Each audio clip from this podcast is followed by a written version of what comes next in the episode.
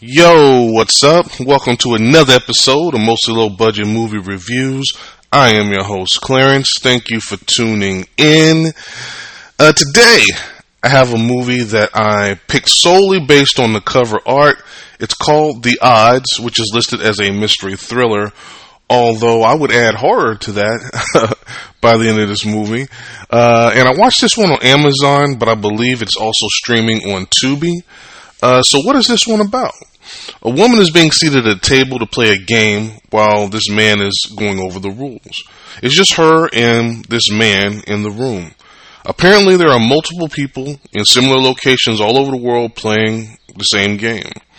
Basically, she has to perform whatever task until enough people drop out. Once they drop out, then they move on to the next round. Since this is about personal pain threshold, there is no time limit. They go until enough people quit. Now, she can quit at any time up until the finals, where she will be forced to finish the game. The rumored prize is a million dollars. Uh, she understands that she's ready to play. So the man lights a candle, and he's told through the headset, uh, it's time to start the game. And that's where I will stop. From there, we see her complete these increasingly terrible, painful things and learning about who she is and her motivations and, you know, why she's there through these conversations with, you know, the game master. But the question is, will she actually win the game? Or is there a game to win at all? Hmm. Uh, well, there is no pro score for this one. Uh, the one critic that did review it uh, gave it a positive score. However, there were less than 50 reviews of the audience on Rotten Tomatoes. Uh, and they gave it about a they gave it a 28%. Now, what did I think? Now, let's start with the positives. And again, this is another example of how you pull off a low budget movie. It's just her and this dude in a room in one location for pretty much the whole runtime. And in my humble opinion, it's damn near perfect. I mean, the relationship between the player and the game master is layered.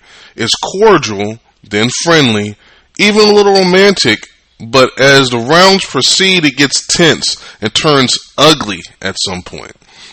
They both did an excellent job of playing off of each other. I mean, the way they, you know, had their banter and their relationship was, was really good her as a troubled player willing to risk pain and body parts basically for this prize money, and him as the game master playing concerned partner at first while running the game until he reveals his true nature. In the ending, would you guys know how I like original things uh, when it comes to these uh, plots, these movies? It was different than how these movies normally play out and it actually leaves you with questions that you never really get answers to. I don't really have any serious negatives on this one. They're more kind of nitpicks than anything. It is a little long at 147. Some of the conversation and banter between them could have been shaved down. Uh, while clever in a way, and this is probably my biggest concern, uh, it is clever in the way that they showed the task she had to complete without showing any real gore. And I get that that was probably maybe because of the rating or a budgetary thing. It would have been nice to see a couple of these endurance challenges with like no filter.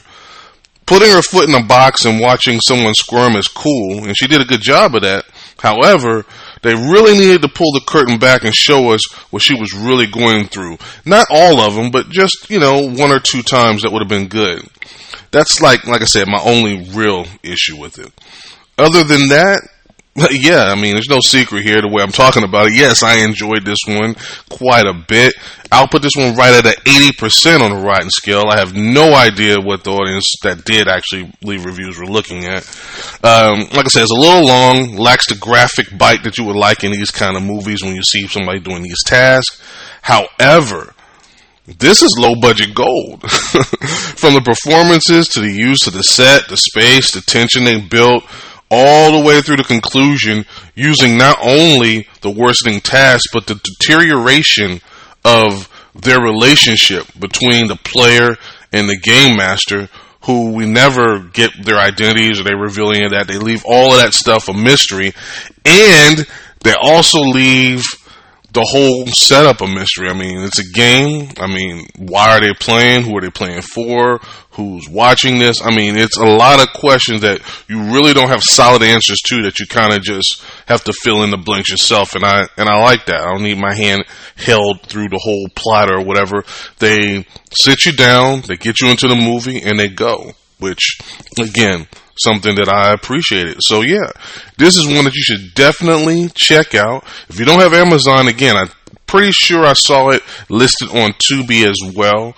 So yeah, this is a nice little uh, movie that if you want something that's really tense but you can't handle a lot of blood and gore, this one's perfect for you. If you like a lot of blood and gore, you're not going to get it here, but that's okay because the relationship and the story and the way it plays out, it's uh, done in an original way, even though, again, these a lot of these movie concepts have been done before a million times but again like i always say to my veteran listeners it's all about the execution and this one was executed pretty much perfectly um, with that being said, I'm going to close it out right here. If this is your first time, don't make it your last. This has been a Podbean production, mostly low budget movie reviews with Clarence. Check out the Facebook, the Instagram, and uh, also the TikTok where I do original content over there. And yeah, thank you again for the support. I appreciate it. And I will see you guys next time. Peace.